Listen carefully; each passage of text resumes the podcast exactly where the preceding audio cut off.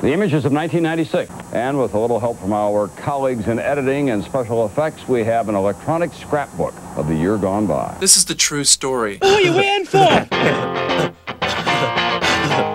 Sellers, their songs filled with images of despair and violence. All kinds of bands. Bands named after guns, bands named after countries, bands named after states, bands named after their parents.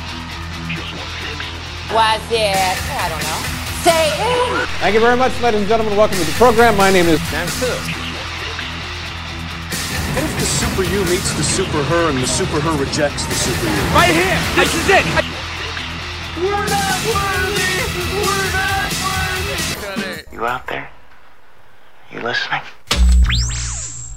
Varmt välkomna till Just One Fix 1996. Jag som säger det heter Magnus Tannegren. Och jag heter Martin Dunelind. Nu är vi framme vid året då du lyssnade extremt mycket på Ministry vad jag förstår. Ja, så jag skulle nog säga att fram till sommaren så var det nog 50 procent av det jag lyssnade på skulle jag vilja påstå. Det var bara, det var så mycket Ministry. Men eh, vi kommer in på lite detaljer om det sen. Ja, precis. Så är det. Eh, ja, 1996 alltså. Vad kan man säga om det året rent generellt tycker du? Alltså, nu så om vi ska titta på det från liksom våran podd, eh, i våran poddverklighet just nu så där så vi har ju passerat halv, eh, halvtidsmärket eller vad man ska säga för 90-talet. Eh, jag skulle vilja påstå att jag är på någon sorts musikalisk peak här. Om jag, om jag liksom tittar tillbaka på, på musikintaget. Eh, och från en mer eh, världslig betraktning eller vad man ska säga så jag kan liksom inte, för- mig så 96 är så här eh, fortfarande en massa, massa konflikter i världen. Eh, 96 för mig. Eh, och vi kommer in lite på det med, med nyheter och sådär. Men det är ett ja, det, känns, det känns som ett turbulent år på många sätt. Det var, det var turbulent för mig personligen också. Så att eh, det var, ja det, det hände mycket. Själv då? Jo, alltså 96 är ju ett sånt där, inte, litet mellanår kanske. Men samtidigt så händer det väldigt mycket både hos mig också. Och eh, speciellt i mitt musiklyssnande. Jag reflekterade lite över det att man får, jag får kämpa lite mer och göra lite mer research än vad jag gjorde fram till nu. Eh, Jag ska leta på grejer. Men det har ju att göra med omständigheterna och vad man höll på med i övrigt i livet kanske. Att musiken kanske inte tog den jätteplats som den gjorde åren innan där. Nej, ja, för mig är det ju tvärtom. Det är nu de, nu de börjar ta extremt mycket plats och jag börjar springa på festivaler och ja, men, alla de där bitarna. Så att, Mm. Men det är ju så, det är lite, dels lite förskjutning i tid mellan oss och sen så det är ju olika livsomständigheter. Liksom. Ja, men det är bra att vi lappar över lite grann. Så här. Absolut. Ja. Nej, det här ska bli lika trevligt som vanligt har jag en känsla av att gå igenom det här året. 1996 alltså i Just One Fix där vi pratar om just 90-talet år för år. Eh, som vi har gjort hittills då. Då ska vi ta reda på lite grann om nyhetsflödet under 1996. Vad var det som hände egentligen? Ja, det krigades i Tjetjenien. Eh, där ska jag väl ärligt säga att jag dels har jag inte läst på så mycket om det och jag minns inte mycket mer av det än att det var otäckt och att det kändes som att det var liksom på väg att bli något. Det kändes som att det kunde ha- ha expanderat till att bli något mycket större kände jag. Ja, Eh, men så här i efterhand kan jag inte riktigt sätta fingret på det heller. Nej, man vet inte så mycket om egentligen vad den här konflikten handlade om. Men mer än att jag har en känsla av att det var någon sorts stormakts... Alltså de skulle visa Ryssland att de fortfarande var en stormakt och ville trycka till någon gammal enklav de hade där. Så kan det absolut vara. Ja. Eh, och det, det känns lite... Nej, jag vet inte. Det, det, det känns som, som att jag har... Jag kommer att låta jättekonstigt, men det känns som att jag har ungefär samma relation till det där kriget som jag har till någon actionfilm. Liksom. Det, är så här, ja, men det fladdrade förbi och det fick, jätte, det fick ju jättemycket rubriker och sådär här, men märkligt nog så var det liksom inte direkt någonting som to- tog tag sådär. Det var ju mycket större med, med Jugoslavien-konflikten. Eh, eller före detta Jugoslavien ska man säga då. Eh, och just 96 så hävdes ju belägringen av Sarajevo där till exempel. Ja, det där var ju en fruktansvärd historia. Alltså just belägringen av Sarajevo, kriget i sig naturligtvis också. Men just Sarajevo känns lite cyniskt och otäckt. Visst, absolut. Och vi berörde det här i tidigare avsnitt vet jag, men just eh, forna Jugoslavien-konflikten blev så mycket närmare just för att min hemstad och Karlskoga tog emot flyktingar därifrån. Eh, och då fick man ju en relation till, liksom, till människorna som hade varit där på ett helt annat sätt än i andra krig. Eh, så det, blev, det blev så påtagligt. Liksom. Så. Eh, men ja, nej, det var, en, det var en hemsk konflikt på många sätt. Ja. Sen så, fan, utbrott av galna kosjukan i England. Alltså bara namnet på den sjukdomen. eh, Ja, det är ju lite roligt fast fruktansvärt naturligtvis. Absolut. Eh, det är... Eh, ja, jag vet inte. Det, det, är, det där är någonting som hänger med fortfarande lite grann. Jag vet mina, mina föräldrar åkte till Nya Zeeland för jag vet inte vad det kan vara, tio år sedan eller någonting. Och då... Eh, de fick ju inte ha jord under skorna för att de var rädda för att få in saker som galna kosjukan och sådär in i landet. Liksom. Ja. Eh, så att det där hänger i. Jag menar, det är ju ingen... Det var ju liksom första gången det där som det hände i England men det är ju någonting som har dykt upp om och om och om igen genom åren. Så att, ja, men det var otäckt. The FBI believes it has a strong suspect because he fits their profile in so many ways. A highly intelligent loner, academic background, strong ties to the Midwest, where the Unabomber first struck at Northwestern University outside Chicago. Sen så eh, arresterar man eh, Unabomber i USA eh, som jag hade skickat eh, brevbomber till diverse olika företag och myndigheter.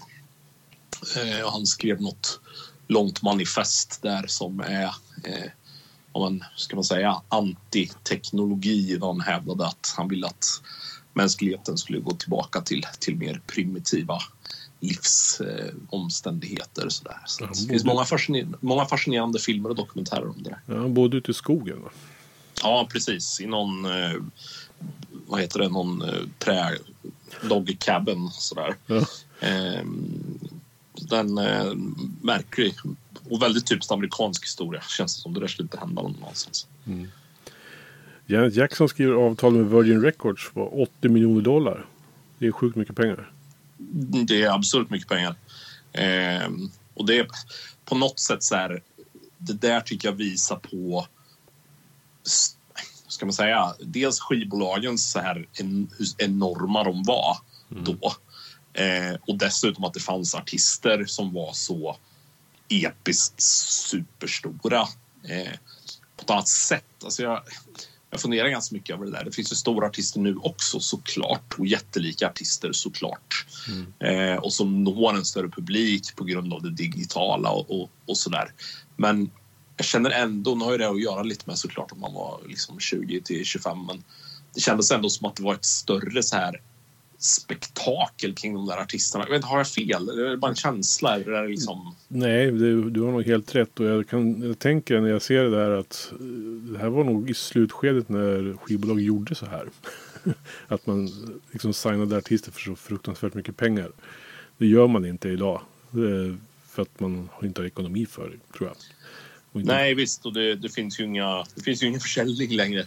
Nej. Eh, så att de, de pengarna finns ju liksom inte. Men jag menar här, Janet Jackson sålde ju skivor så det stod härliga till 1996. Mm. Sjukt att jag inte kommer ihåg en enda låt med henne från den tiden. Men det, Ehm, jag, jag trodde jag kom ihåg en och så visade det sig att det var Paula Abdul istället. ja. Ehm, så jag, nej, jag, jag har ingen heller. Hon var väl med i någon Michael Jackson-låt. Ja. Det är typ det enda jag minns. Ja. Så att eh, det var 80 väl spenderade miljoner det där. Verkligen. Ehm, sen hade vi lite eh, dödsfall då. Eh, Ella Fitzgerald, en musikikon som gick bort. Eh, och eh, Tupac Shakur som eh, sköts i en drive-by och dör sex dagar senare. Och det var ju det här, jag vet inte vad man ska kalla det, hiphop-kriget. Eller, ja, det var ju väldigt mycket där kring, kring eh, hiphopen som, som stod ut där i mitten på 90-talet med skottlossningar och allt vad det var. Ja, och Tupac han blev väl större än någonsin efter det där, höll jag på att säga. Ja, nej, men absolut, det blev han ju. Eh, någon sorts martyr sådär. Ja.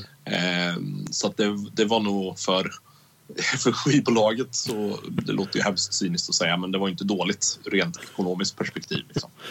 Nej. Timothy Leary dör också. Han var ju känd som förespråkare för LSD och allt sånt här på 60-talet redan. Eh, vad vet du om honom mer än det?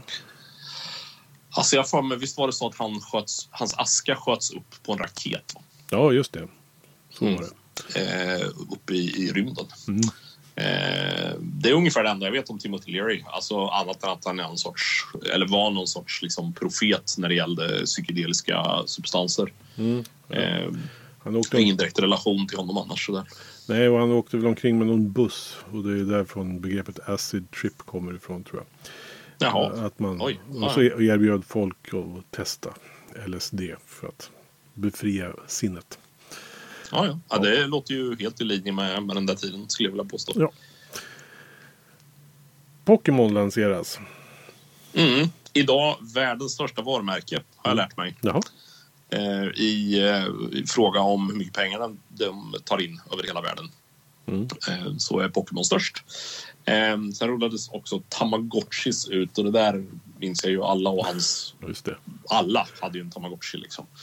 Eh, jag tittade runt efter den här för några år sedan för att köpa och ge bort som present. Men de är ju, de är ju stendöda, alla de där. Utrotad. Eh, det, det finns väl säkert nyare versioner sådär. Eh, men det var ju just den där lilla plastgrejen som man hade hängandes på nyckelklippan. Liksom. Ja. Bill Clinton vinner sin andra presidentvalsperiod och går väl in i en period där det blir lite mer intressant med Bill Clinton av hans mer privat karaktär kanske. Ja, ja visst. Eh, han... Eh, alltså, tittar, jag, tittar jag tillbaka på det så här så är väl han den president som jag minns mest från nyheterna. Eh, innan då citationstecken den moder- moderna eran med liksom George Bush den yngre och sådär.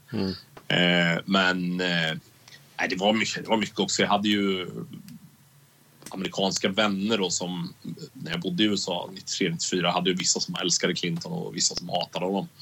Eh, så att han, han var ju en, en eh, ja, en president som delade, delade folket ganska tydligt. Liksom. Ja. Eh, så. Och han Mm. var väl en av de där presidenterna som var någon sorts brytning liksom, mellan det gamla och det nya. Precis som du säger. Alltså, det vi uppfattar som dåtid och nutid. Liksom. Ja, men det kan jag hålla med om. Ja. Eh, för menar, det var väl George Bush den äldre som var innan honom. Ja, precis. Och, Eh, och det för mig känns lika som att det lika gärna skulle kunna vara 50 år sedan. Ja, precis. Och innan dess var det Ronald Reagan. Liksom, så att man, Alltså, ja. ja, okej. och då pratar vi ju forntid. Så att, Mm. ja, nej. ja, men det känns. Det har jag också funderat på en del när vi har gjort det här. Alltså det här 96 nu är ju 25 år sedan. Ja, det är ju det. Det, det, det känns ju inte så. Nej. Konstigt, Nåväl, med, eh, konstigt med tid. Vidare då. Eh, Nintendo 64 lanseras i Japan. Eh, så det var mycket, mycket japanska Pokémon och Tamagotchi och Nintendo och allt vad det var. Eh, och det var stort för sin tid. Eh, och sen hade vi lite mer hemskheter också. Port Arthur-massakern. Eh, som så vitt jag vet var den största ja, men, masskjutningen i världen tills Breivik i Norge. Eh, en snubbe som heter Martin Bryant som sköt ihjäl 35 personer. Vilket var helt galet i ett, i ett land utan jättestora eh, ja, men, sådana problem. Det som var intressant var att då i liksom samband med det här som, som effekt av det här så bannlystes eh, väldigt mycket typer av vapen i Australien. Eh, och sen dess så har de inte haft någon sån här stor eh, skjutning. Eh, och det är någonting som amerikanska då, eh, personer som är för hårdare vapenlagar pekar på som någon sorts förebild. Liksom att, det, att det slog så hårt på den typen av händelser. Du menar den här kopplingen att om det inte finns vapen att tillgå så skjuter, inte man, skjuter man inte varandra. Exakt, exakt. Ja, det låter suspekt tycker jag. Ja. Eh, Göran Persson blir statsminister. Och det är också en sån här eh, ska vi säga, modern stats eller ledare så att säga. Så man tänker att det är nutid. Men det är ju också ett tag sedan han blev det då naturligtvis. Ja, 25 år sedan som Ja. sagt. Eh, Jag, jag växte upp, min, min mamma var ju lärare eh, och eh, Göran Persson var ju skolminister innan han blev statsminister. Eh, och enligt min mor så fanns det inte en enda lärare i Sverige som röstade på honom till att bli statsminister. För att han var så otroligt illa omtyckt som skolminister. Ja.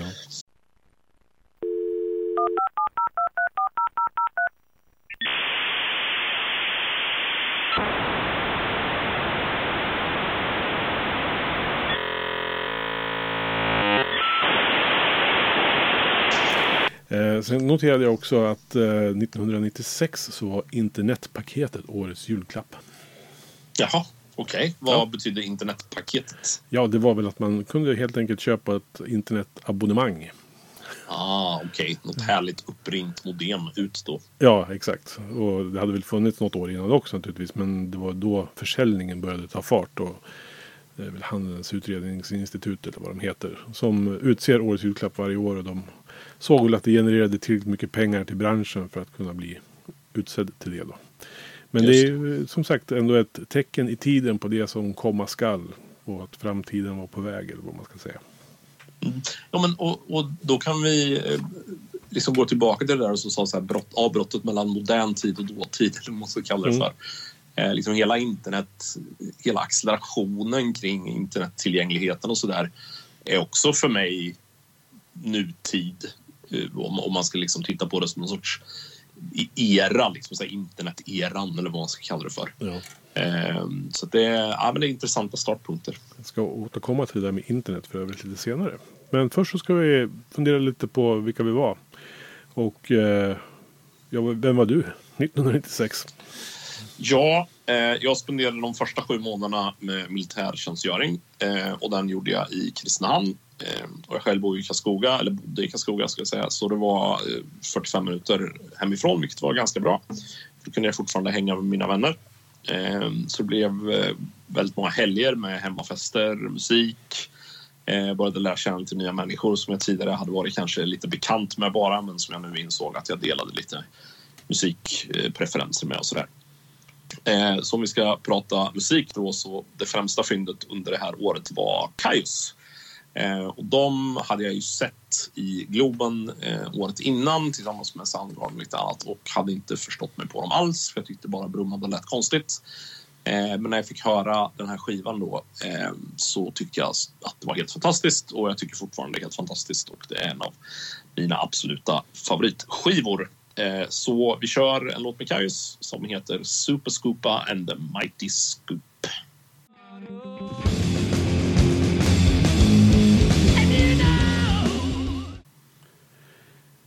Alltså, Kajus fastnade inte alls på min radar då när det begav sig. Eh, och jag tyckte ju liksom... Det där är någonting som man har upptäckt efteråt, Kajus, för mig.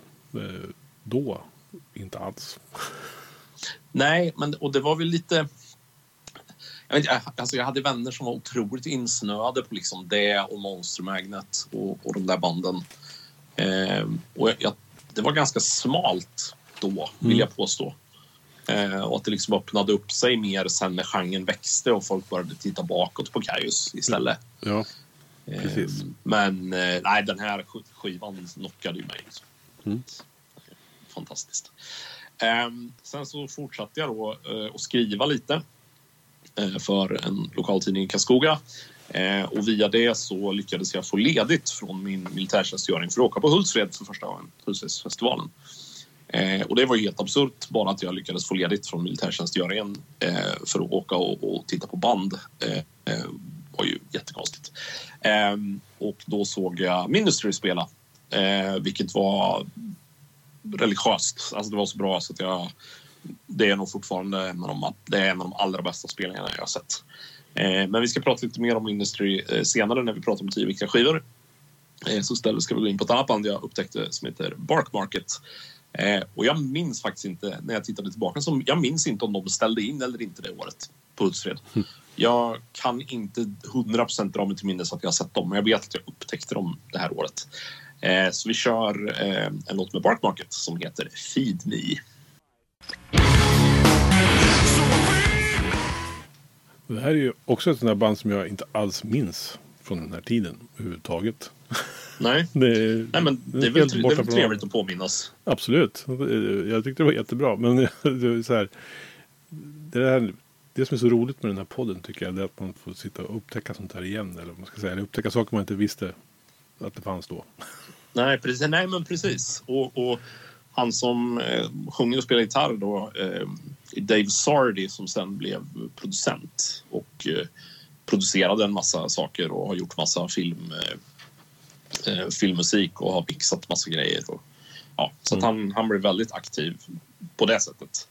Eh, och har spelat in och mixat saker som, som jag gillar väldigt mycket. Lite av en far och han har, han har producerat eh, lite hardcore-grejer och han har producerat Helmet. Och, ja, han har varit lite överallt. Ja. Eh, så det är trevligt. Mm. Eh, raskt vidare då. Eh, så jag hade två dagar mellan avslutad militärtjänstgöring och att jag skulle börja på högskolan i Sundsvall. Eh, och det jag skulle läsa där var något superhippt som hette mediateknik. Oh. Vilket var någon sorts introduktion till IT så att man skulle bli någon sorts ja, jag vet inte, uh, tuff webbsida, internet, eh, fast lite mer teknisk. Eh, och eftersom det bara var två dagar däremellan eh, så var eh, mitt studentrum var redan möblerat och fixat när jag åkte upp eftersom jag hade inte haft tid. Jag hade bara två dagar på mig. Eh, så lite härligt bortskämt sådär av föräldrarna och, och kom upp och det till och med hängde toalettpapper på plats på, i, i badrummet. Um, såklart så gick det inte att undgå alla hittar som snurrade på musikkanalerna, SVT och MTV och allt vad det var och folk runt mig lyssnade såklart på andra grejer än jag själv. Eh, och en av de eh, största grejerna jag minns från det där året som direkt hoppade ut när jag satt och bläddrade igenom vilka skivor som släpptes då var ett band som heter Eels och deras jättehit Novocaine for the Soul. Den här minns jag däremot. Ja, men det här är ju sånt där som... Lyssnar man på musik överhuvudtaget då och man spelar den här. Den gick ju på MTV hur ofta som helst. Mm. Å andra sidan så Eh. skulle jag ju säga att om jag hörde, ja nu vet jag ju det, men när man hör låten så känner man igen den men man har ingen aning om vad bandet heter. Nej, nej visst, så är det ju. Eh, och det är ju inte jättekonstigt. Nej. Eh, men eh, nej, jag vet inte. Jag kan inte sätta fingret på om de gjorde något mer sen eller om det var ett One It Wonder eller någonting. Jag vet bara det här är en jävligt bra låt. Ja, det är absolut. Så. Det är en skitbra låt. Men, eh, som sagt, anonymt namn. Ja, sen så eh, snöade jag in på allt tyngre band. Eh, det här hade ju mycket att göra med att jag lyssnade på Ministry massor såklart. Eh, så jag svängde in på, på mer och mer arga grejer. Eh, och eh, ett av de här banden som jag upptäckte då eh, var ett band från Uppsala som heter Lost Souls. Eh, Så vi ska spela, eh, lite ironiskt då med tanke på att Bark Market-låten hette Feed Me, så ska vi nu lyssna på Lost Souls låt Feed Us. Ja, det här var ju snorhårt och bra i alla fall. Det, Mm, det här mm, Lite så här, jag minns namnet men det var kul att höra det igen. Det var, det var riktigt bra tryck i det här. Mm. Ja, det var någon, jag minns en recension, det var någon som skrev att de måste ha slitit ut många gitarrsträngar och bassträngar när de gjorde den här skivan. Ja. Ehm, och den, den här är bra. Jag tycker fortfarande den håller. Skivan efter är, är också schysst. Den låter lite mer, ja, jag vet inte, Machine Head i sina senare, senare varianter liksom. Ehm, men det är nej, kul, kul med lite svenska band som poppar upp sådär. Mm. Mm. Eh, vart hängde du då? Jag hängde på Dartotek, ja. Om du kommer ihåg det begreppet.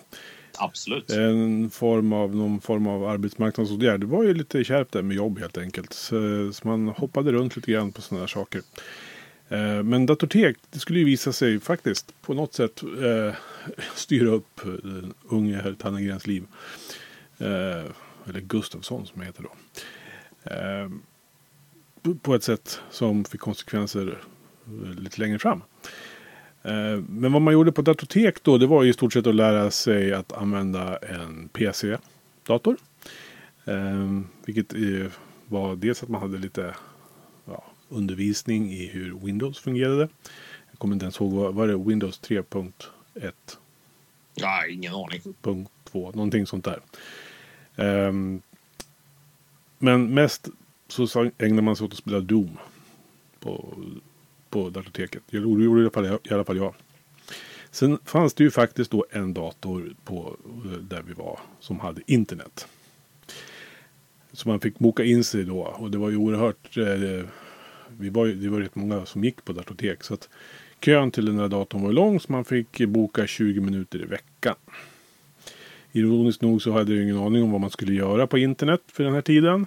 Eh, så att eh, jag tror det första jag gjorde det var att leta reda på typ gamla texter till Misfits-låtar. För de var lite svåra att få tag på annars. Eh, Men vad ska man annars göra på internet om man aldrig har sett det liksom? Det var en lite spännande tid. Jag minns inte ens vad browsern hette man använde då. Eh, nåväl.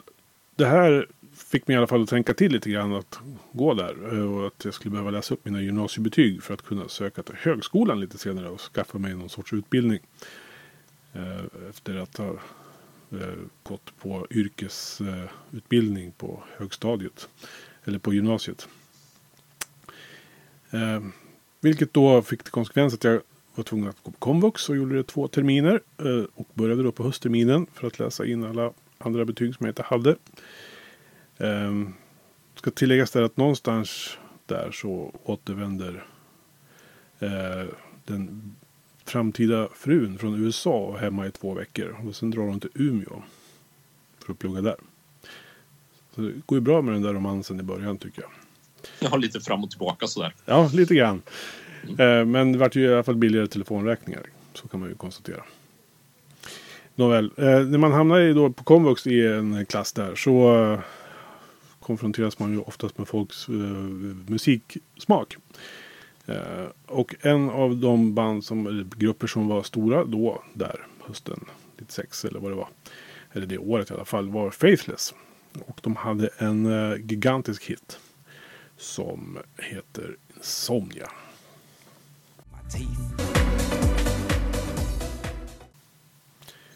Så det här gjorde inte särskilt mycket för mig då och det gör inte jättemycket för mig idag. Eh, men det var, de, det var ju monsterhittar som de hade då. Ja, alltså jag tar med den mest som en tidsmarkör här. För att den spelades ju ganska mycket. Men samtidigt som jag lyssnar på den så hör man ju att mycket av den moderna elektroniska dansmusiken idag låter ju lite så här.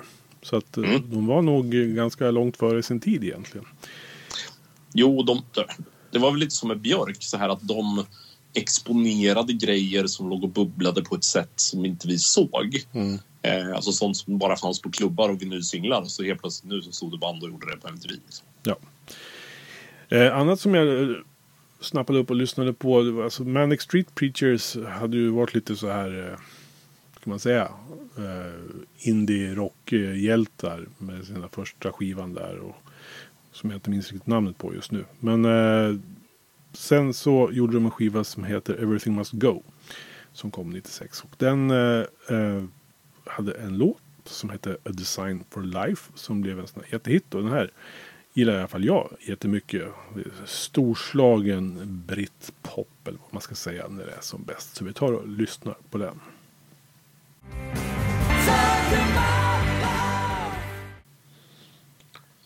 Jag tror att de... Så här, för mig så var de, de var aldrig riktigt britpop och de var aldrig riktigt liksom den typ av rock så här, som jag lyssnade på. Så att de, de hamnade i någon sorts gränsland där jag inte riktigt tror att jag... För, jag förstod inte riktigt vad de ville, om jag ska liksom säga så. Eh, och det här är någonting som jag uppskattar mer nu än vad jag gjorde då. Eh, utan att direkt lyssna på det idag. Men det är ju, det är ju schysst. Liksom. Absolut. Jag gillar som sagt att det blev lite mer storslaget. eh, än vad det var tidigare. Mm. Nåväl, eh, jag bestämmer i alla fall någonstans där under hösten, våren att kulturvetare det är vad jag ska bli. Oklart varför egentligen.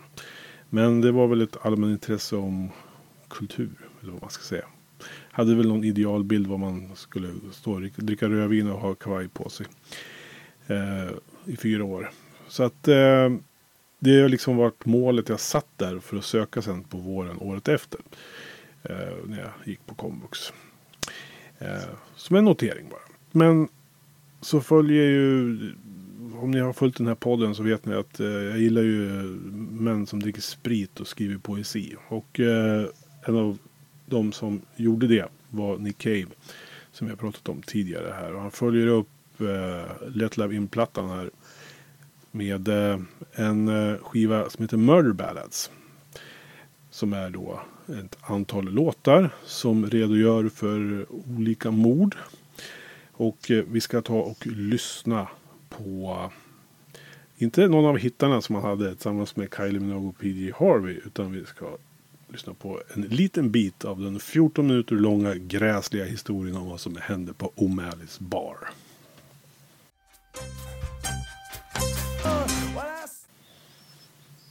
Alltså just uh, Kylie Minogue-låten, det var... Down, nej, inte Down by the Water. Where the Wild Roses Grow, så heter den. Eh, och den minns man ju, den kommer jag aldrig att glömma. Varken videon är snygg och låten är bra. Eh, och det var så... Det blev, det blev ett sånt liksom abrupt, eh, en sån abrupt skillnad mot vad man var van vid från Kylie Minogue. Ja, det var väl det som var Eh. liksom, tjusningen med den. Ja, exakt. Och sen den här, jag tycker den här skivan är, är, rätt bra fortfarande. Ja. Eh, lyssnar jag på Nick Cave så är det nästan alltid lätt lavin.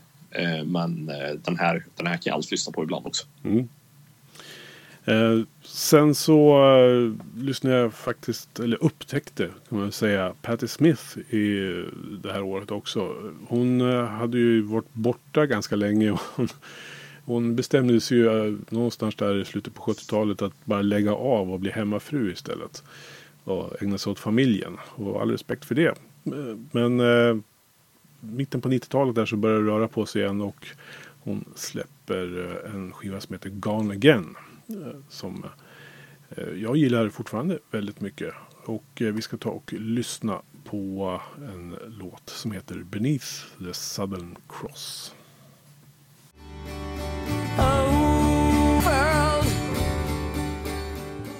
Jag har verkligen noll relation till Patti Smith. Ehm, för mig så är det så här... Ja, det, det, det gör mig inte så mycket, så, så får jag säga. Det, det tar liksom inte riktigt tag i mig. Sådär. Ehm, och jag låter det... Det får vara nog. Ja. Jag säger så.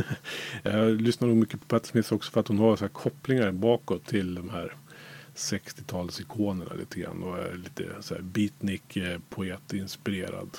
Så att, eh, Ja, okej. Så det här, är, det här är ingen man som dricker sprit och skriver poesi, men det är en kvinna som skriver poesi. Ja, jag vet inte hur Ja, mycket sprit okej. hon dricker. Men jag tror inte det är så mycket. Men hon skriver poesi Nej. i alla fall. Ja, ja. Ja, Nej, det var det. Eh, Så var läget hos mig i alla fall 1996. Så eh, ja.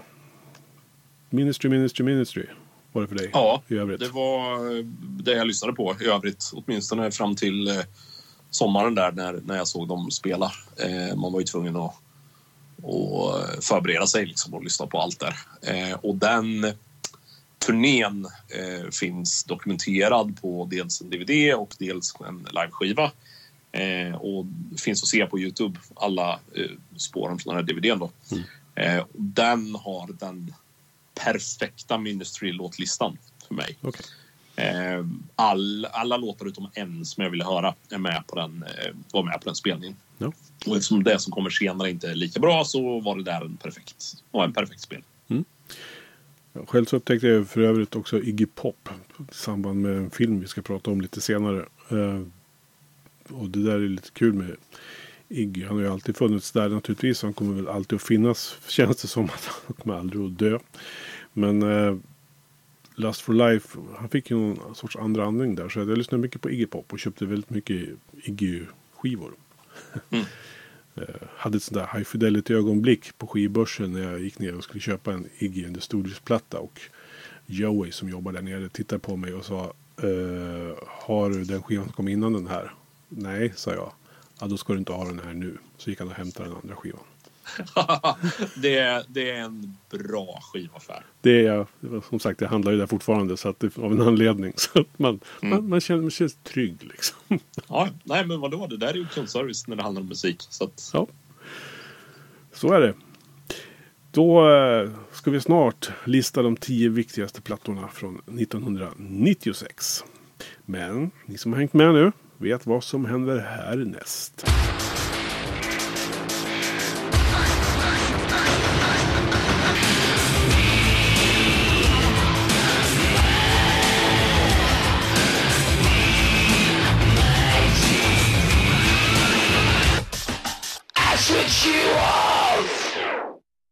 Ja, vi ska titta lite på tv och film, Martin. Mm, ska vi. Eh, och i, eh, likt oss så var det ju väldigt många som tittade på tv eh, 1996 eftersom en miljard hushåll hade då tv-apparater för Shit. första gången. Eh, så det, det var ju stort. Mm, verkligen. Det är enormt många tv-apparater. Ja, och jag hade ju en tv-upplevelse det här året. Eh, den återkommande tv-upplevelse ska jag väl säga. Där, eh, när jag gjorde militärtjänstgöring så såg vi eh, X-Files, Arkiv X då, på eh, Logementet varje torsdagskväll tror jag det gick.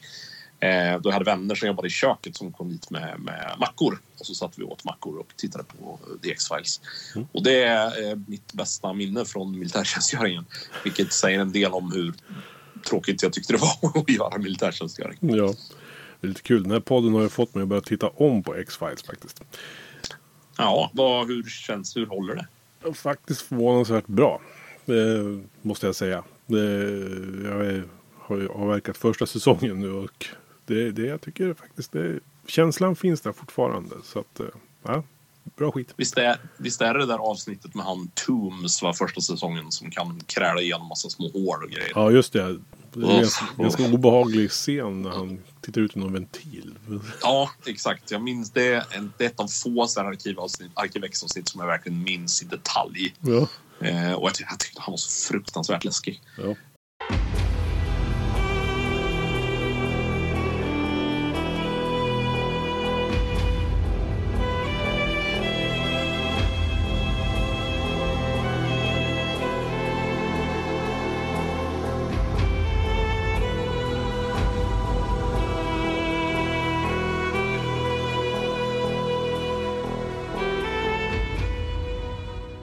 En annan sak som fortfarande håller lite eh, och som började gå 96 eh, har ju Millennium som även den serien är skapad av Chris Carter som ju är X-Files lite mörkare syskon skulle jag vilja påstå som handlar om en, en eh, person som jagar seriemördare. Mm. Och den håller också fortfarande. Jag har, jag har DVD-lådorna stående i hyllan och tittar lite då och då. Man gillar ju Lance Henriksen. Alltså han är ju så bra. Det är, oj, oj, vad bra är. Och det är många så här... Dels är det en hel del skådisar i den som man känner igen därför att man har sett dem senare i annat. Eh, men det är ju inga jättekändisar, alltså som var kändisar då. Utan Nej. det är lite mer eh, lågbända skådisar sådär. Eh, men det är, tyvärr fick den ju ett katastrofalt slut och förtjänade ju något avsevärt bättre. Sen noterar vi också att Vox Pop visas på SVT1. Eh, Jag bara tror att hade de inte mycket skateboard i det? Det skulle inte förvåna mig det minsta. Jag har för mig att de visade alltså, skateboardvideos där. Och jag misstänker att Vox Pop har en viss del i hela skatepunk-grejen som händer ungefär där. Ja, ja det skulle, som sagt, det skulle inte förvåna mig. Mm. Eh, det skulle inte förvåna mig heller i så fall om det var där jag första gången såg. Eh, jag vet inte om du minns den videon när det finns en Unsane-video till en låt som heter Scrape. Just det. Eh, som en enda lång rad bara med folk som havererar på skateboard och ramlar. Liksom. Ja. Så att den, den kan mycket väl ha dykt upp där för första gången. Eh, Sen hade vi en stor dramaserie i eh, Sverige då på TV4, nämligen Skilda världar. Eh, det var den första dramaserien att sändas fem dagar i veckan.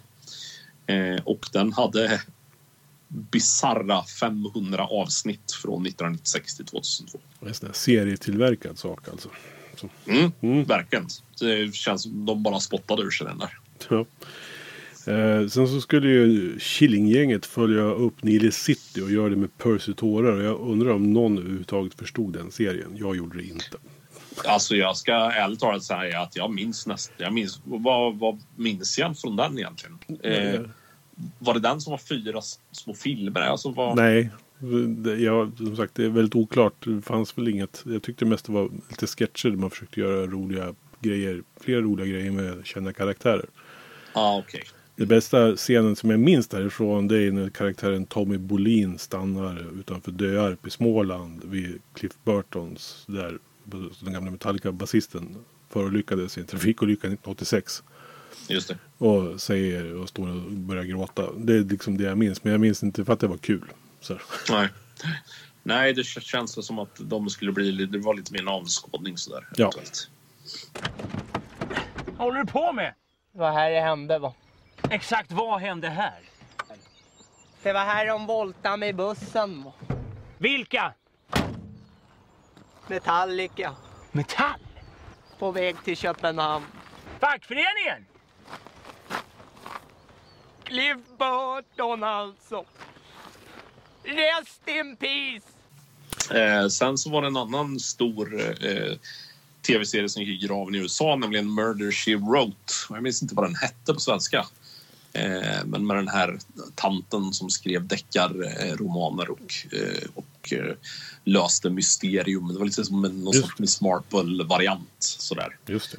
Eh, det var 12 miljoner människor som såg sista avsnittet i USA så att det var ju onekligen en väldigt populär serie. Och det känns som att den gick för evigt här i Sverige också. Ja, jag tror faktiskt den går i repris fortfarande på någon av Det kanalerna. skulle inte förvåna mig. Nej. På bio då? Listen, asshole! No, you listen, you little bitch. You hang up on me again, I'll gut you like a fish, understand? yeah, Some kind of joke? more of a game, really. Can you handle that? Blondie. Ja, jag hade ju min, min eh, crush på Neve Campbell där som fortsatte i med Scream. Just det. Eh, som väl var en av de första sådär parodierna på kända, eh, vad ska man säga, tropes då från, från skräckfilm. Sådär. Mm. Eh, den hade jag inte sett den på jättelänge, men då tyckte man ju att den var jättebra. Alltså jag måste erkänna, är det en komedi eller vad är det för någonting? Ja, ish. Tycker, En komedi, en komedi med lite jump scares. ja, för jag tycker ju att alltså, mördarfiguren där är ganska obehaglig. Mm, ja, ja, herregud. Eh, och det är, är ju meningen. Ja, det är någonting. Masken är ju ikonisk. Precis som Visst. alla visst. hockeymasker och alla, allt annat där i den här genren. Men ja, jag bara minns att han, han gled omkring liksom på ett obehagligt sätt i de scener han var med. Det är jättejobbigt. Mm. Mars Attacks kommer jag ihåg. Det, den gillar jag jättemycket. Ja, den gillar jag fortfarande. Alltså, det är en av få... Så det är Tim Burton som har gjort den. Mm. Och sen dess så har inte han gjort mycket som har varit originellt. Utan han har ju gjort remakes eller han har gjort eh, ja, men, eh, den här om Barberaren, musikalen. Just Så han har gjort väldigt mycket på redan etablerat material. Men Mars Attacks var ju liksom ett, ett original då. Eh, och driver ju väldigt mycket med de här gamla science fiction-filmerna från 50 och 60-talet. Mm. Precis. Den är väldigt, väldigt bra fortfarande. Ja. Eh, sen en annan film som jag minns som otroligt eh, otäck och eh, lite så här eh, ja men Seven slag i magen jobbig är en eh, dansk film som heter Pusher. Eh, som handlar om en, en eh, langare i Köpenhamn som blir skyldig en mycket våldsam man en massa pengar och så eskalerar det eh, efter det där och den är Alltså det är några scener som jag fortfarande minns där med några nålar och grejer som är så fortfarande hemska. Eh, det finns en myt där som jag inte vet eh, och jag har inte, om den är sann eller inte. Jag har inte grävt ner mig inför den här, det här avsnittet heller för jag vill tro att den är på riktigt och jag vill inte veta om den är falsk eller inte.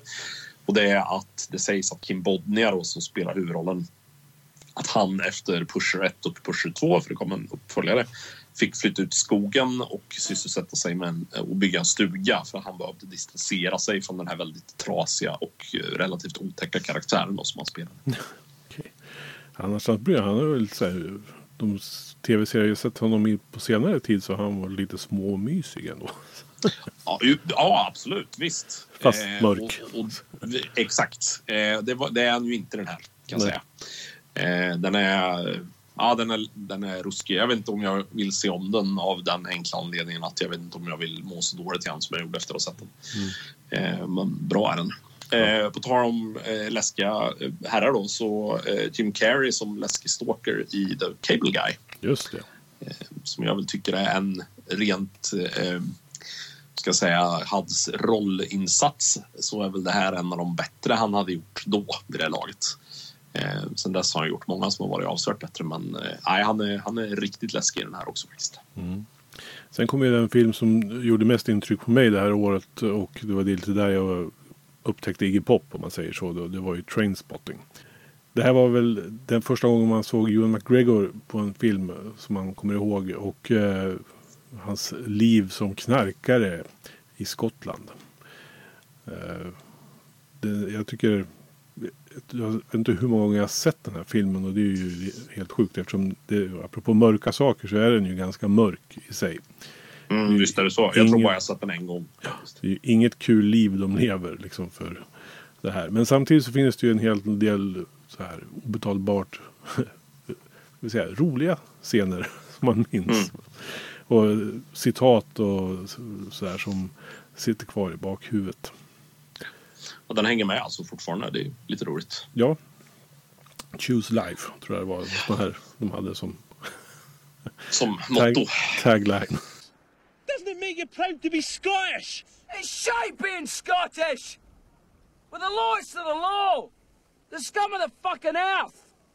The most wretched, miserable, servile, pathetic trash that was ever shot into civilization! Some people hate the English, I don't! They're just wankers! We, on the other hand, are colonised by wankers! Can't even find a decent culture to be colonised by! Mm. Eh, sen så kom första Mission Impossible 1996. Eh, jag hade, eh, jag inte minns inte när det var, men det var någon gång under 2020 så matade jag mig igenom alla Mission Impossible-filmerna.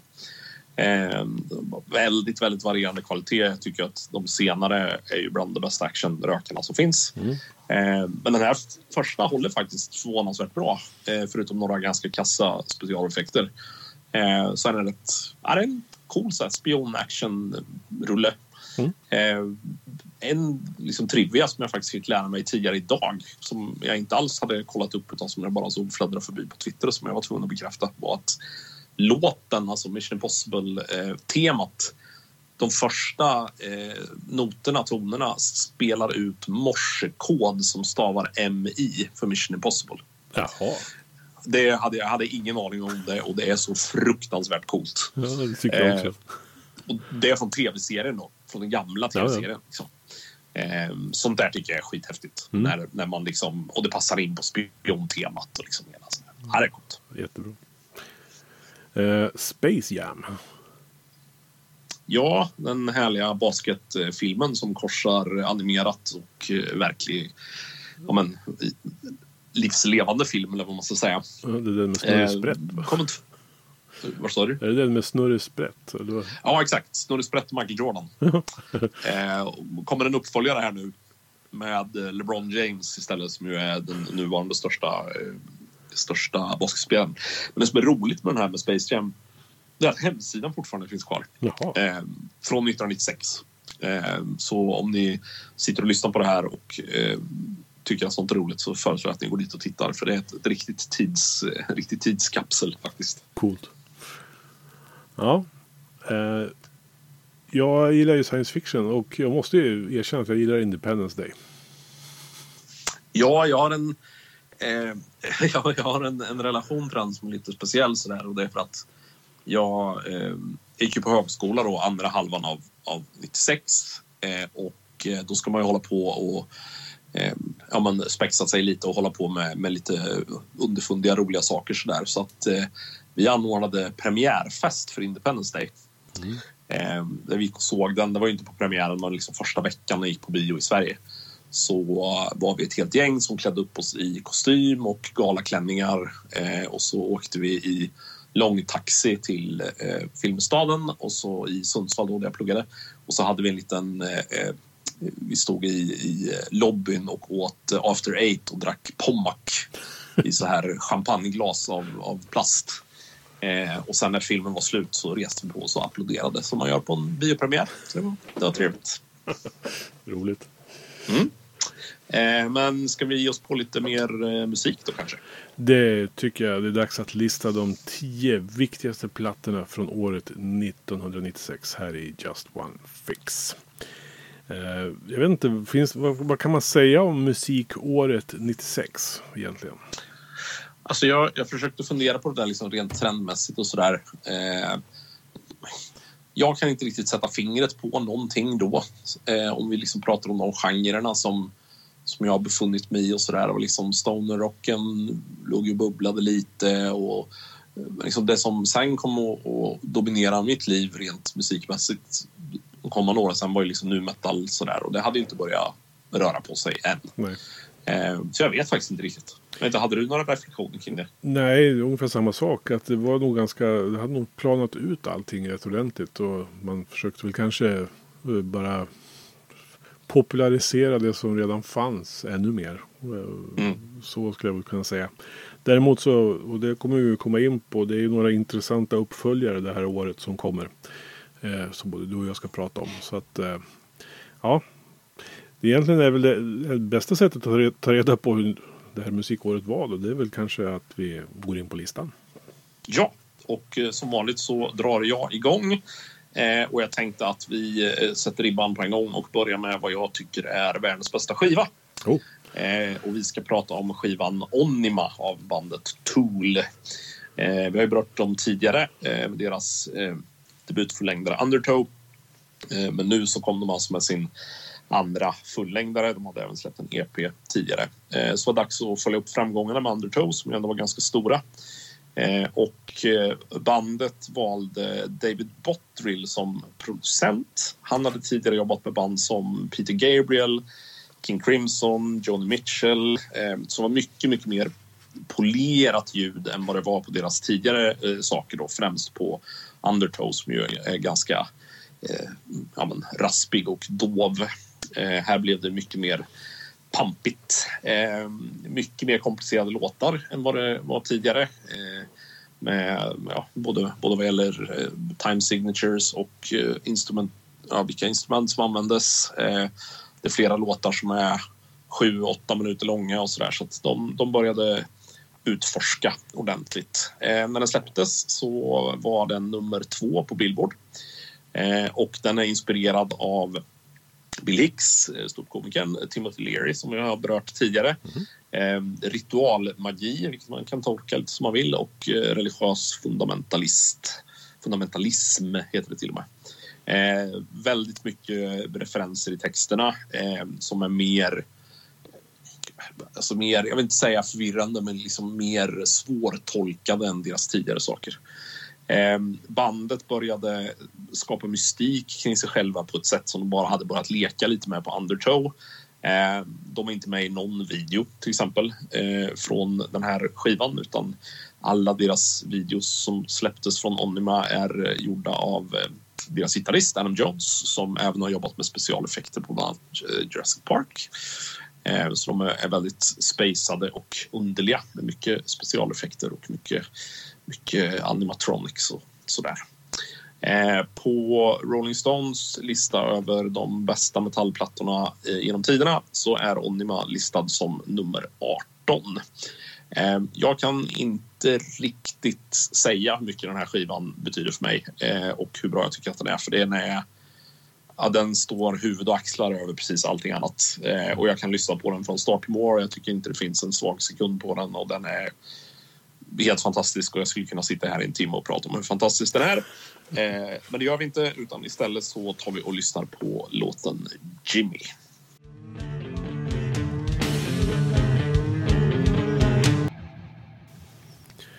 Jag har ju sagt det förut i den här podden att jag har ju lite svårt för Tool.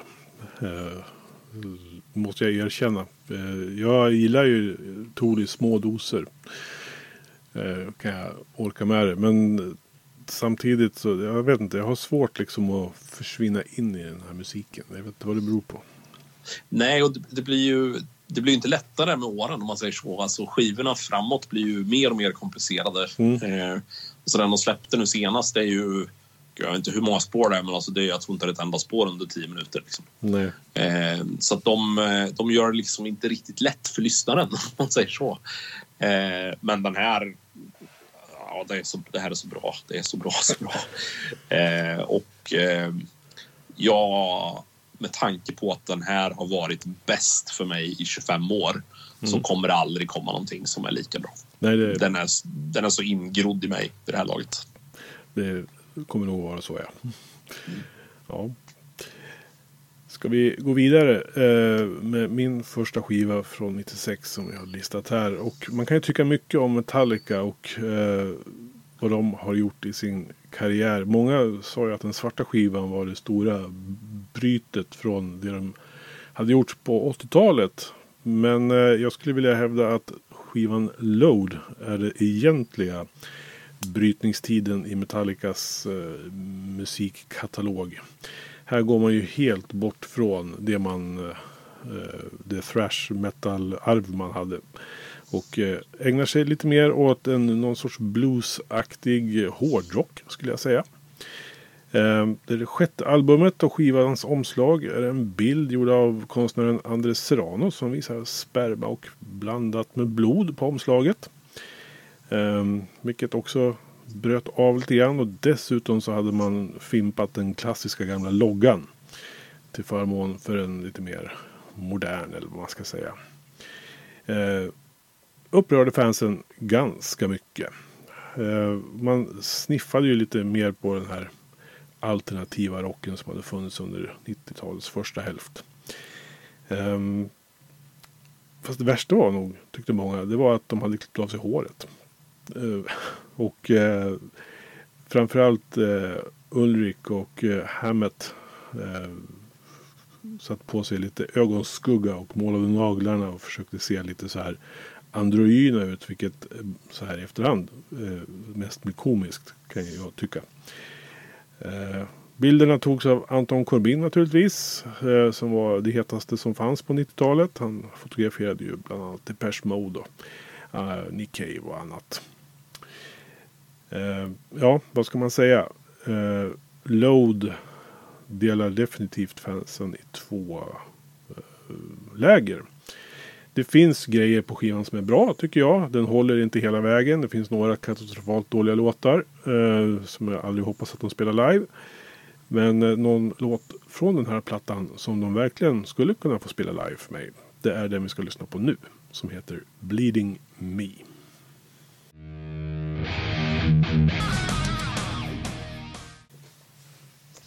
Så det här är en sån här skiva som passerade lite förbi mig. Eh, är det... Gud, vad heter den? Memory Remains, den med på den här? Nej, den kommer på uppföljaren sen som heter Reload. Ah, okej. Okay. Eh, för den videon minns jag när de står och svingar i en rum där och mm. eh, Marianne Faithfull är med och skriver, eller sjunger ja. och sådär. Nej, den här... Alltså jag var ju aldrig ett Metallica-fan på det sättet. Eh, och den svarta skivan lyssnade jag lite grann på, men det här... Eh, den här passerade mig. Jag, jag var upptagen med annat 1996 än, än just Metallica. Eh, nu så här i efterhand så kan jag väl tycka att de här, det finns låtar på den här och på Reload som jag tycker är det bästa de har gjort. Mm. Eh, men det är för att jag inte är någon thrash metal kille. Liksom. Ja, absolut. Jag kan väl lugnt säga att de blev lite ett annat band på de här två plattorna som kom då.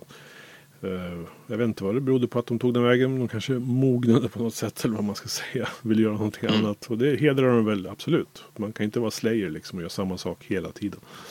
Om man inte är Slayer. Om man inte är Slayer naturligtvis. Mm. Så är det ju. Men eh, nåväl, den står där i alla fall. Som oerhört mycket 90-tal för mig. Metallicas mm. Load. Kul! Eh, ska vi gå vidare till... Eh, jag skulle nog vilja påstå att Metallica är ett föregångarband så vi ska gå vidare till ett annat föregångarband. Eh, nu ska vi prata om Tortoise eh, som är och var en stor inspirationskälla för den här genren som vi kallar för postrock som jag själv inte... Jag tycker inte den benämningen är så kul. Eh, men vi pratar mestadels instrumentalt och mestadels ganska storslaget och filmiskt utan klassiska låtstrukturer. Eh, på den här skivan så kom en av Slints tidigare medlemmar med. Vi pratade om Slint i ett tidigare avsnitt. Eh, bandet hade byggt ett rykte eh, både genom sin annorlunda sättning och sina livespelningar. Eh, den annorlunda sättningen var att man körde med två basgitarrer och tre slagverkare. Eh, och det var det som var. Eh, låtarna till den här skivan som heter Millions Now Living Will Never Die skrevs under tio dagars improviserande instängda i ett hus mitt ingenstans i Vermont. Det finns lite rock, lite jazz, lite dubb, lite progg, alla möjliga genrer som, som blandas här. Eh, de gör det heller inte lätt för lyssnaren genom att öppna plattan med en 20 minuter lång låt. Mm. Eh, och som sagt stundtals väldigt filmiskt då eh, eh, och saker som Slint och lite andra hårdare band ledde fram till eh, bandet Mogwai som i sin tur ledde vidare till de postrockband jag lyssnar på idag som till exempel Explosions in the Sky och Goddess and Astronaut och liknande band. Eh, så från Millions Now Living Will Never Die spelar vi Glass Museum.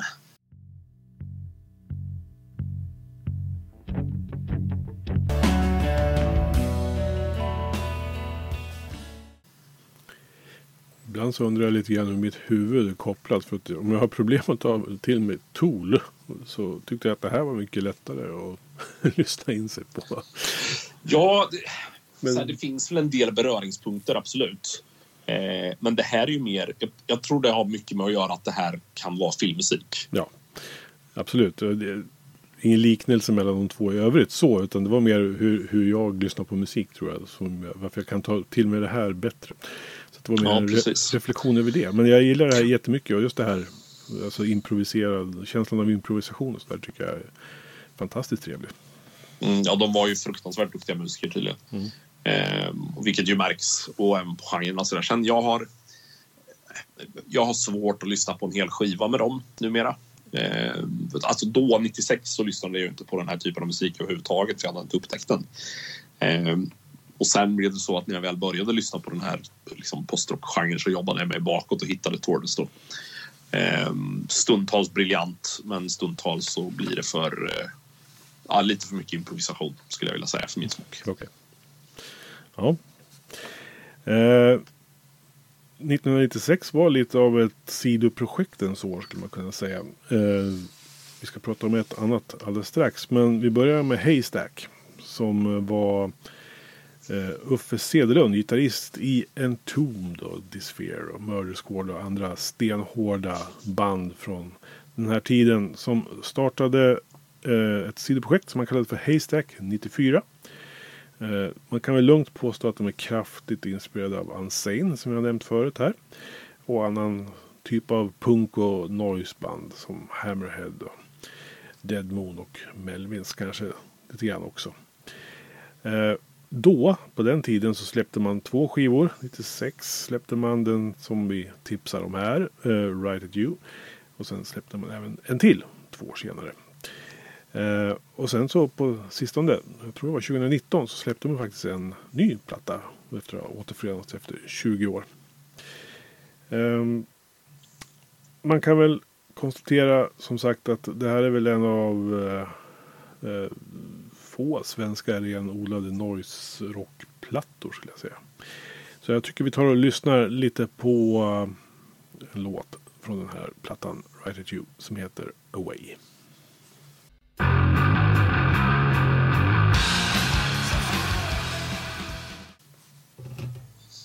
Så jag tycker det är fascinerande hur tydligt det är att det Haystack gjorde, eller det Uffe Cederlund gjorde, sen influerade så mycket av det Entombed höll på med senare.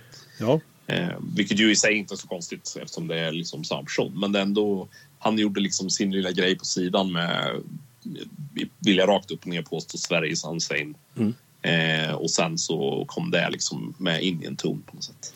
Ja de släpper ju, en tom släpper ju en platta som heter Same Difference som låter väldigt mycket noise rock. Mm. Hur, hur var den senaste? Var den bra? Den är riktigt bra. Jag, jag tycker de, det låter ju ungefär som de två första. Eh, Och eh, jag tycker de håller stilen. Det gör det med den äran. Så att, eh, jag hoppas på en fortsättning på Haystack. Ja, lite pinsamt här att jag känner att jag inte har lyssnat på den. Ja, jag har någonting att göra nu då. Ja, får jag raskt åtgärda.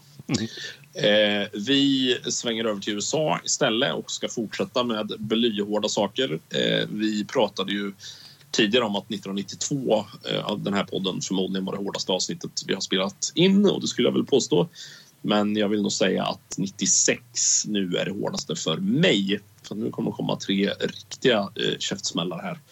Eh, och vi börjar då med Ministry som jag som sagt lyssnade på alldeles vansinnigt mycket under 1996. De släppte då eh, skivan Filth Pig. Eh, väldigt länge så bestod Ministers kärna av eh, sångaren och gitarristen Al Jörgensen och eh, basisten Paul Barker. Kring den här skivan så har Paul Barker i en intervju sagt att så länge Al sköt heroin så var han åtminstone förutsägbar. Nu när han börjat röka crack så är det någonting helt annat. Eh, och det sammanfattar Filth Pig för mig väldigt bra. Eh, den är allt annat än förutsägbar och det är verkligen ett djupdykning ner i någon sorts väldigt mörkt psyke. Eh, skivan som släpptes 1992 och som blev en stor framgång hette ju Psalm 69. Eh, och eh, det var väldigt uppenbart att folk ville ha Psalm 70 eller Psalm 70 efter detta. Eh, men Al Jörgensen gick mot något helt annat. Eh, han sopade bort thrash metal-influenserna, saktade ner precis allting. Det blev långsamt, dovt, mullrigt, färre maskiner. Han satt i sin egen studio i Texas och eh, spelade in gitarrer mitt i, i, nätten, mitt i nättan, eh, hög på heroin. Eh, och i vissa intervjuer så har han sagt att han inte minns delar av, av den här inspelningen. Eh, så hela skivan, som sagt, verkligen en djupdykning ner i ett trasigt psyke. På senare minsterskivor så är Jörgensen väldigt skarpt politiskt, kritiserar främst republikanska presidenter. Eh, men på den här skivan så är allt riktat inåt. Eh, det är nattsvart, släpigt, avgrund. Eh, och precis som andra skivor vi har pratat om idag, som Load till exempel, så delar den här eh, skivan fansen väldigt skarpt. Det fanns de som inte alls förstod vad, vad han höll på med och det var de som tyckte att det var skitbra. Eh, själv så tyckte jag att det var skitbra och fortfarande är skitbra. Eh, sålde inte alls lika bra som eh, tidigare släpp. Då.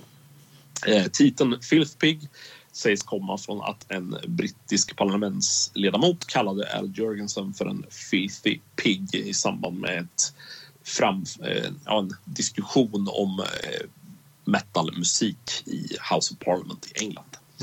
Mm. vi ska lyssna på en låt som är ganska skulle säga, indikativ för den här skivan låter. Eh, det hade varit lätt att ta eh, titelspåret eller en annan av de låtarna som är väldigt, väldigt långa och liksom matar samma riff om och om igen i fem minuter. Eh, men jag tänkte att vi ska åtminstone få oss eh, lite mer variation. Eh, så vi ska lyssna på Dead Guy.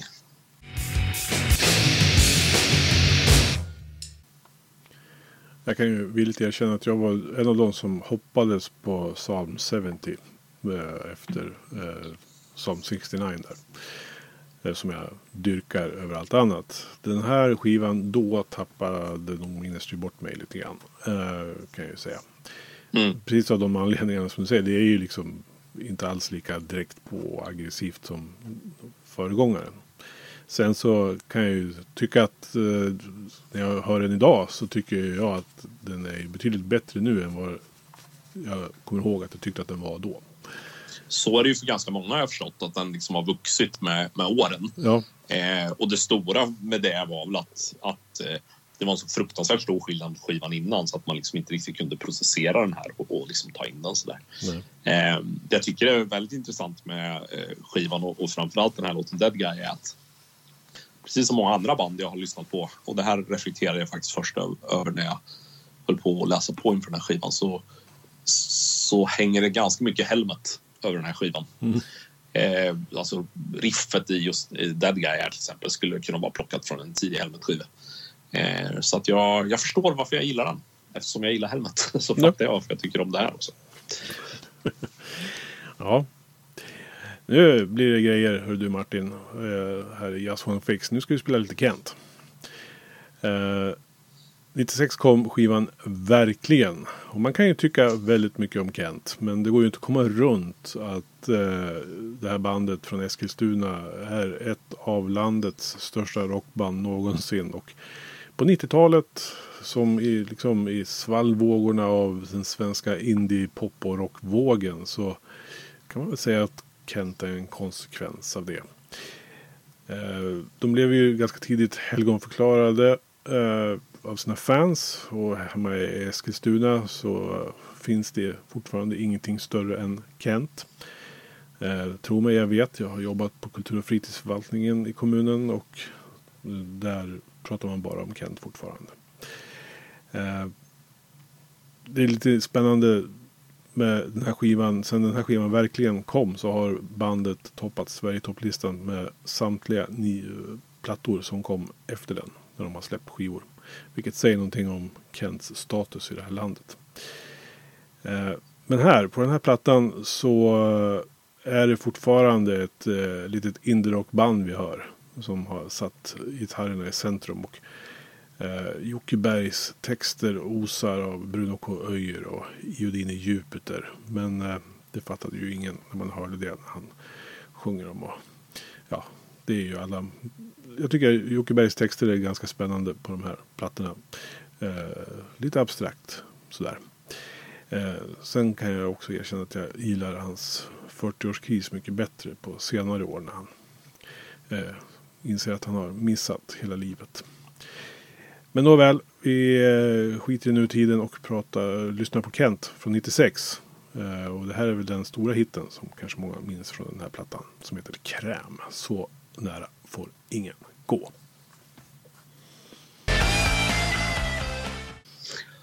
Alltså jag ska väl villigt erkänna att jag var en Kent-hatare då. Mm. Eh, och alltså, mycket av det har att göra med så här, jag, jag har extremt svårt för svenska texter. Alltså verkligen jättesvårt. Jag tycker det ofta låter väldigt konstlat och jag tycker det låter... Ja, men det finns inget liksom naturligt flöde i det och sådär. Eh, men sen också för att... Och det var ju en, en grej, jag skulle inte reagera så idag, men som jag reagerade då därför att då var jag ganska eh, jag var ganska jobbig när det, när det gällde musik. Så där, gillar man inte det jag gillar så var det svårt att umgås med mig. Eh, och det var ju att Kent fick ju någon sorts, som du sa, helgonstatus. Ja.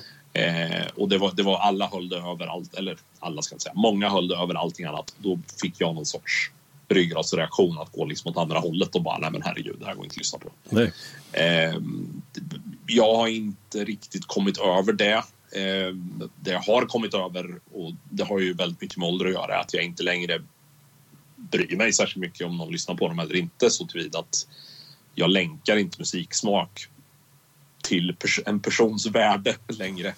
Eh, men jag kan ju inte undgå att se deras storhet. Liksom. De, de är ju som du säger ett av de, om inte det största rockbandet någonsin i Sverige. Mm. Och de gjorde ju, vad jag tycker i alla fall, den snyggaste sortin från sin karriär som ett band någonsin har gjort. Det var så fantastiskt genomtänkt hur de la ner hela verksamheten. Så att, eh, ja. Ja, vad var det? Var det alltså, vad, hur Ja, men de in, in, inledde med en video som de släppte. Med någon sån här zombie-tjej som spelar trummor som går genom ett öde Eskilstuna. Och så samlar de på sig mer och mer folk och så slutar de i Stockholm. Och sen kommer det bara ett kors och så står det Kent 1990, vad det nu var då, till 2017 eller när de la av. Mm. Och sen ja, så- det, det är kul. Ja, Go, så- out with the bang. Liksom. Och så inledde de en sån här, så annonserade de avskedsturnén då som gick runt landet. Så det var snyggt gjort. Säger så. Ja, det, sånt gillar jag. Det var samma... De hade väl någon turné där alla skulle komma klädda i vitt, va? Visst var det så? Ja, det var en spelning på Stockholms stadion tror jag. En spelning, just det. Ja, men sånt kan jag tycka är coolt. Också. Ja, ja. Jag, gillar, jag gillar attityden i det. Ja. Nåväl. Nu ska vi eh, dra iväg till något helt annat. Mm. Eh, vi ska lämna Sverige och vi ska ge oss in i Brasiliens djupaste djungler och vi ska prata om Sepulturas eh, monumentala platta Roots som kom 1996. Eh, vi har lyssnat på Sepultura tidigare eh, under den här podden. Eh, bandet hade börjat sakta ner, eh, lite på samma sätt som Industry, Lämnade sina thrash-rötter på eh, förra släppet Chaos AD eh, och eh, drog ner takten eh, ännu lite mer på Roots. Eh, inför den här plattan så hade de två väldigt tydliga influenser. Eh, brasiliansk musik, framförallt inhemska stammar i Brasilien och de första nu metal-banden då i Korn och Deftones som sångaren Max Cavalera var väldigt tagen av. Eh, den senare influensen löste man genom att anlita producenten Ross Robinson som spelat in Korns debut och som sen blev någon sorts jag vet inte vad jag ska säga, nestor eller någon sorts eh, benchmark åtminstone för hur eh, nu metal skulle låta. De brasilianska influenserna kommer från Savante-stammen som bodde inne i Brasiliens djungel. Och de ser musik som en brygga mellan andliga världar men också mellan typer av människor så att det finns ett möte i deras kultur med andra kulturer som man kan man kan bygga upp med hjälp av musik. Då. Så det passar ju dem väldigt bra att Sepultura som kom från betong och graffiti och, och gatan helt plötsligt hamnade ute i djungeln och fick uppleva någonting helt annat. Eh, de spenderade ganska mycket tid med Savantestammen, spelade in eh, och sen tog de med sig allt material tillbaka till Ross Robinsons studio i Kalifornien där de spelade in mängder med material Eh, trummisen Igor Calavera har sagt att de spelade nästan in för mycket för att få kontroll över det. Eh, och han såg en, en risk för att hela skivan skulle bara bestå av långa jam-sessioner och ingenting annat. Men man har lyckats eh, tygla det och eh, slutresultatet är, skulle jag vilja påstå, olikt någonting annat. Eh, Roots är någon sorts blandning av väldigt mullrig metal, otroliga rytmer och sen den här eh, liksom, dimman av brasiliansk folkmusik som den rör sig i. Ehm, så från plattan Roots så kör vi nästan titelspåret som är Roots, Bloody Roots.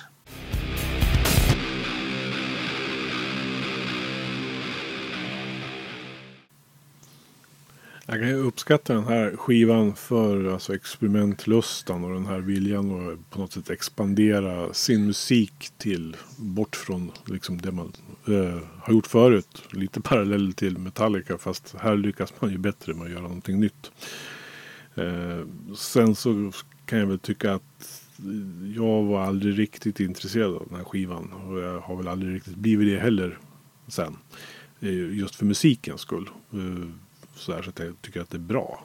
Eh, jag är ju mera för hur Sepultura lät 1989 liksom. Oh, precis, i Fagersta. Eller, ja, eh, nej, alltså, jag, jag tycker den här är bäst av ja. allt man gjort. Ja. Eh, jag gillar KOCD, den som är innan, men det här är ju någon... Alltså ett så unikt sound och jag kan inte riktigt sätta fingret på något annat band som har lyckats göra något som är så annorlunda men som ändå känns så fruktansvärt naturligt. Mm. Eh, för att skivan känns inte tillgjord överhuvudtaget. Det känns inte som att de har så här jag vet vi ska stoppa in de här rytmerna och den här musiken för att, för att det är coolt. Utan det känns verkligen som att de omfamnar sin, sin liksom brasilianska arv, eller vad man ska säga. Ja. Eh, så det är en skitbra skiva. Ja, jag köper hela det resonemanget. Alltså, jag, jag uppskattar skivan för just det. Alltså, det känns ju väldigt ärligt. Och har man, föl- ja. har man följt dem så vet man ju liksom att eh, de alltid har varit intresserade av sånt här. Så att eh, absolut. Eh, ja, vi lämnar det där tror jag. Så. Ja, svänger tillbaka till Sverige istället då. Ja, nästa sidoprojekt. Eh, också rotat i Entombed faktiskt. Nicke Andersson startade ett sidoprojekt som heter The Helicopter. Som var, tror tanken från början egentligen bara var att de skulle Nicke och hans polare skulle gå in i en studio och på tre dagar spela in en sån här riktig punkrökare. Som eh, Nicke är ju en känd eh, konnässör av rockmusik genom historien. Och jag tror han ville göra någonting som påminner om de här garagebanden som fanns i USA på 70 ja, 60-70-talet. Och lite mer, med lite punkkänsla på. Han tog med sig bland annat Dregen från Backyard Babies för att förverkliga det här. Och eh, resultatet blev Super Shitty to the Max. Eh, som eh, är en sån här punkig garagerock-tripp med en bekymmerslös attityd och ett långfinger mot allt vad musiktrender heter. Eh, om det nu var ändå en, eh, ett långfinger mot eh, musiktrender så är ironin i det här ju att det här förorsakade ju en explosion av massa sådana här kepsrockband eller actionrock eller vad man ska kalla det för. Eh, det poppar upp nya sådana band hela tiden, årtionden efter den här plattan.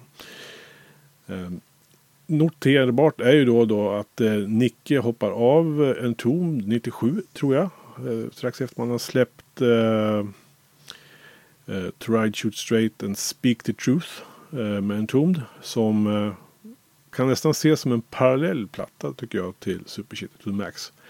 På något sätt har man lyckats sno av sig själv på båda skivorna i inledningsriffet på båda plattorna. Jättespännande om man lyssnar på det.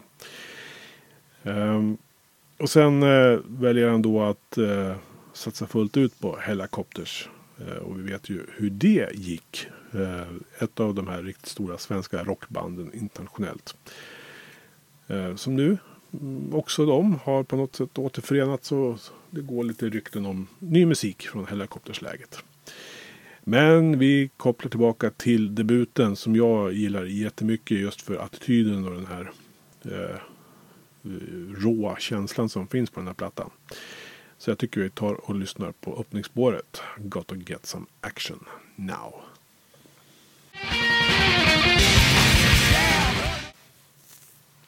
Det där är ju en vansinnigt bra låt. Mm. Eh, det är så här, inga krusiduller, bara ner med gaspedalen och, och kör. Ja. Eh, alltså jag, jag är lite inne på att spela den här plattan också medan vi höll på att bolla liksom fram och tillbaka. Eh, för att den är en sån...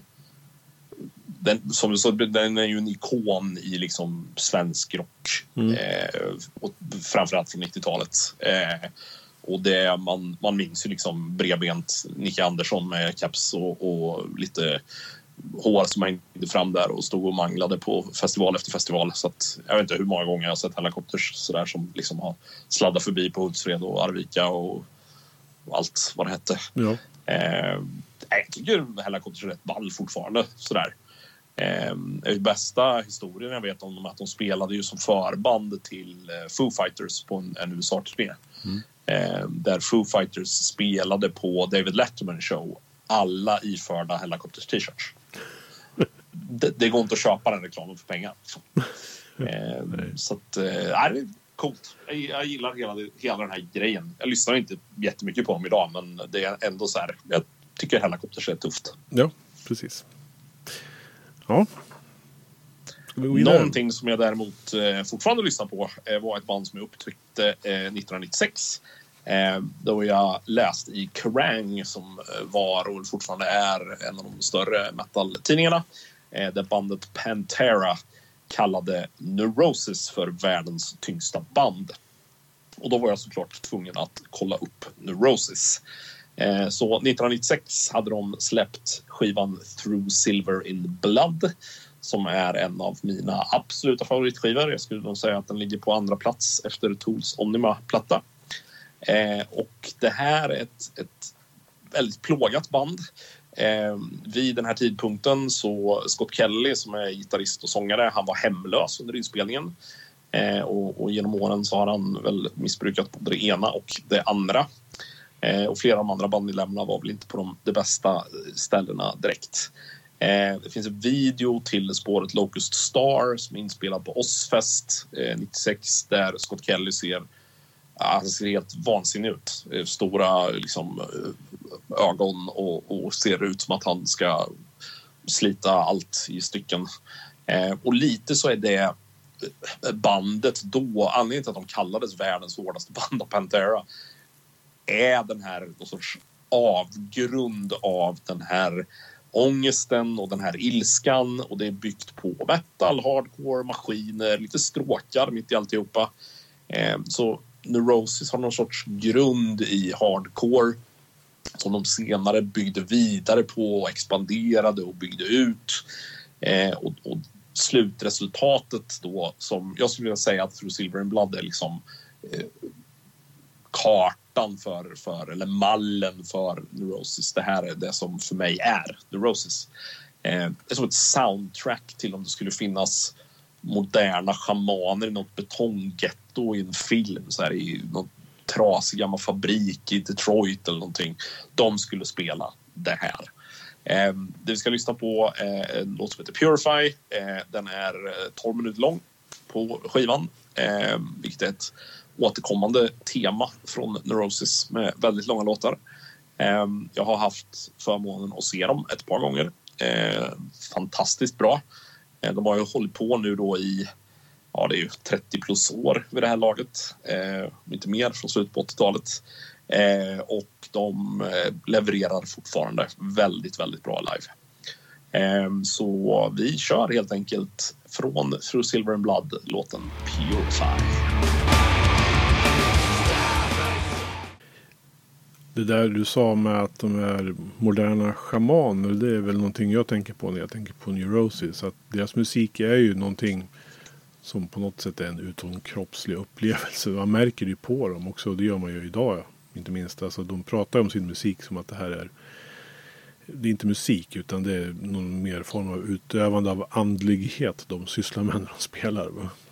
Jo, det är något spirituellt sådär. Ja. Eh, och jag vet att så här, jag, jag har en, en bekant som skrev att han var så här, jag är så less på liksom neurosis. Här, det, att det ska vara så pretentiöst och det ska vara så mycket det ska liksom vara så mycket ritual kring det hela och hej och hå. Men sen så såg han dem live och bara nej men det är ju helt fantastiskt. Mm, det är ju det. Alltså, Eh. hade, hade de inte liksom levererat det de gör. Så hade det naturligtvis känts lite krystat att säga sådär som de gör när de pratar om sin musik. Men Ja, Det- ja visst. Så är det ju. Och, och liksom att se dem också. De har liksom ganska... Sen jag upptäckte dem så har de haft två ganska tydliga så här perioder i sitt live-spelande. De har haft en fast medlem som har gjort eh, videoprojektioner åt dem på scenen. Mm. Och sen när han slutade så har de liksom en period nu då utan det. Eh, och när jag såg dem första gången när de körde de här live-projektionerna, de pratade inte med publiken alls mellan, mellan låtarna. De sa inte flaska liksom. Eh, och tittade knappt på publiken utan det var så här, de var där för att spela. Känslan är att de är där och spelar för sig själva snarare än för någon annan. Så. Eh, och det var bara lite sus och brus i, i högtalarna mellan låtarna. Eh, och de klev av och man vet att det kommer inga extra nummer. Och det är liksom, ja, och det, man får tycka att det är superpretentiöst. Liksom det, det går inte att inte dras med när man står där. Eh, för att det är, ja, det, det, det blir hypnotiskt. Ja, absolut. Jag håller med helt och hållet. Fantastisk musik. Eh, ska vi gå in på den sista plattan för 1996 då? Och eh, vi måste ju ha lite mer punk, eller hur Martin? Absolut. Jag menar, det, vore, det vore ju inte en podd med dig om det inte vore lite mer punk. Så vi ska ta och eh, lyfta fram Social Distortion. Eh, kan vara ett av de bättre bandnamnen i min bok i alla fall. De släppte en skiva som heter White Light, White Heat, White Trash. Eh, 1996. Det är deras femte album. Ehm, släpptes på storbolaget Epic. Vi har ju pratat om det förut. Hur, hur man dammsög, storbolagen dammsög scenerna efter nya Green Days och Offsprings. Eh, så man försökte med Social Distortion. Jag vet inte om det gick så jättebra eftersom eh, Social Distortion i sig kanske inte är direkt intresserade av att bli superkändisar. Men hur som helst. De lyckades i alla fall få tag på en producent. eh, Michael Bainhorn. Som eh, gjorde sig känd, har gjort sig känd för att ha proddat eh, Red Hot Chili Peppers, Soundgarden, Hole, Marilyn Manson och massa annat folk. Eh, och man gick in och gjorde den här plattan. Som är en fantastisk skiva tycker jag. Eh, det- man kan väl tänka att bandets frontfigur Mike Ness som sjunger. Han påminner lite om Tim Armstrong som vi pratade om förra avsnittet i Rancid. Textförfattare. Det är ju låtar som handlar om eh, samhällets baksida och ett ganska hårt eh, liv. Eh, sådär. På något märkligt sätt då också då förenar man eh, det vi i Sverige skulle kalla för raggarkultur med punk. Eh, alltså det här lite rockabilly-känslan på eh, utseendet och många eh, som eh, lyssnar på eh, Social Distortion eh, har anammat den kulturen också. Motorkulturen alltså. Albumtiteln är en travesti på eh, Velvet Undergrounds eh, platta White Light, White Heat. Med tillägget då White Trash. Vi ska ta och lyssna på en låt som har det där som eh, jag är lite svag för i alla låtar som har det. Nämligen när man går ner bara på trummor och bas i mitten. För att liksom sen dra upp tempot igen efteråt. Eh, och komma in i en sorts crescendo. Så vi tar och lyssnar på låten Don't Drag Me Down med Social Distortion. Så jag måste ju hålla med om att det är ett fruktansvärt bra bandnamn. Ja. Eh, och även skittiteln är ju helt genialisk. Alltså White Light, White Heat, White Trash. Som att det är en Velvet Underground fast kört i någon sorts punkmixer. Sådär. Mm. Eh, det är ingenting som gör något jättestort för mig. Men det är ett sånt här också. Det här har man ju hört på tusen fester. Liksom. Ja. Det här och Bad Religion och Rancid och allt det där for ju runt. Eh, så att det är väldigt, den här typen av musik är också väldigt 90-tal för mig. Eh, ingenting som stod i min skivhylla men det gick liksom inte att komma undan från det. Nej, jag uppskattar den här plattan fortfarande faktiskt. Eh, De har gjort mycket annat efter det här och före det här. Men det är den här plattan för mig som liksom står ut som deras bästa stund i karriären. Jaha du Martin. Eh, Nu har vi avverkat 1996. Mm, sju avsnitt har vi avverkat. Mm. Det är ju jättekonstigt. Ja, det går fort när man har roligt som man säger. Nej men det gör det. Alltså, jag har haft fruktansvärt kul och fortsätter ha fruktansvärt kul när jag gör det här. Och alltså, en, en ganska stor del av, det är ju så här förarbetet. Vi var lite inne på det och jag tror var förra gången som du pratade om att det, man är liksom tvungen att se på sig själv och, och knyta sig själv till händelser historiskt på ett helt annat sätt än vad man annars har gjort. Där man gör en sån här liksom som sorts aktivt arbete i att kartlägga sin, sin historia. Mm. Eh, det tycker jag är jättefascinerande. Sen är det ju sjukt kul också såklart att sitta och, och prata om musik och lyssna på musik så här. Eh, men jag tror inte det hade varit lika roligt att bara prata tio plattor utan det är liksom den här extra dimensionen och gräva sig ner lite i sig själv gör det mycket bättre. Ja, jag skulle nästan kunna säga att jag har växt lite som människa. Ja, men det, det tror jag jag också har gjort. Absolut. Att åtminstone att jag har kunnat se så här vad vissa historiska händelser har betytt för mig på ett sätt som jag kanske inte riktigt har fattat tidigare. Nej. Så skulle jag säga. Du, den resan fortsätter och eh, vi möts igen, du och jag. Men då är året 1997. Så eh, fram till dess, ha det bra och eh, hej då. Hej, hej. I'm done. Stick a fork in me. It's been grand. Sayonara. Over and out.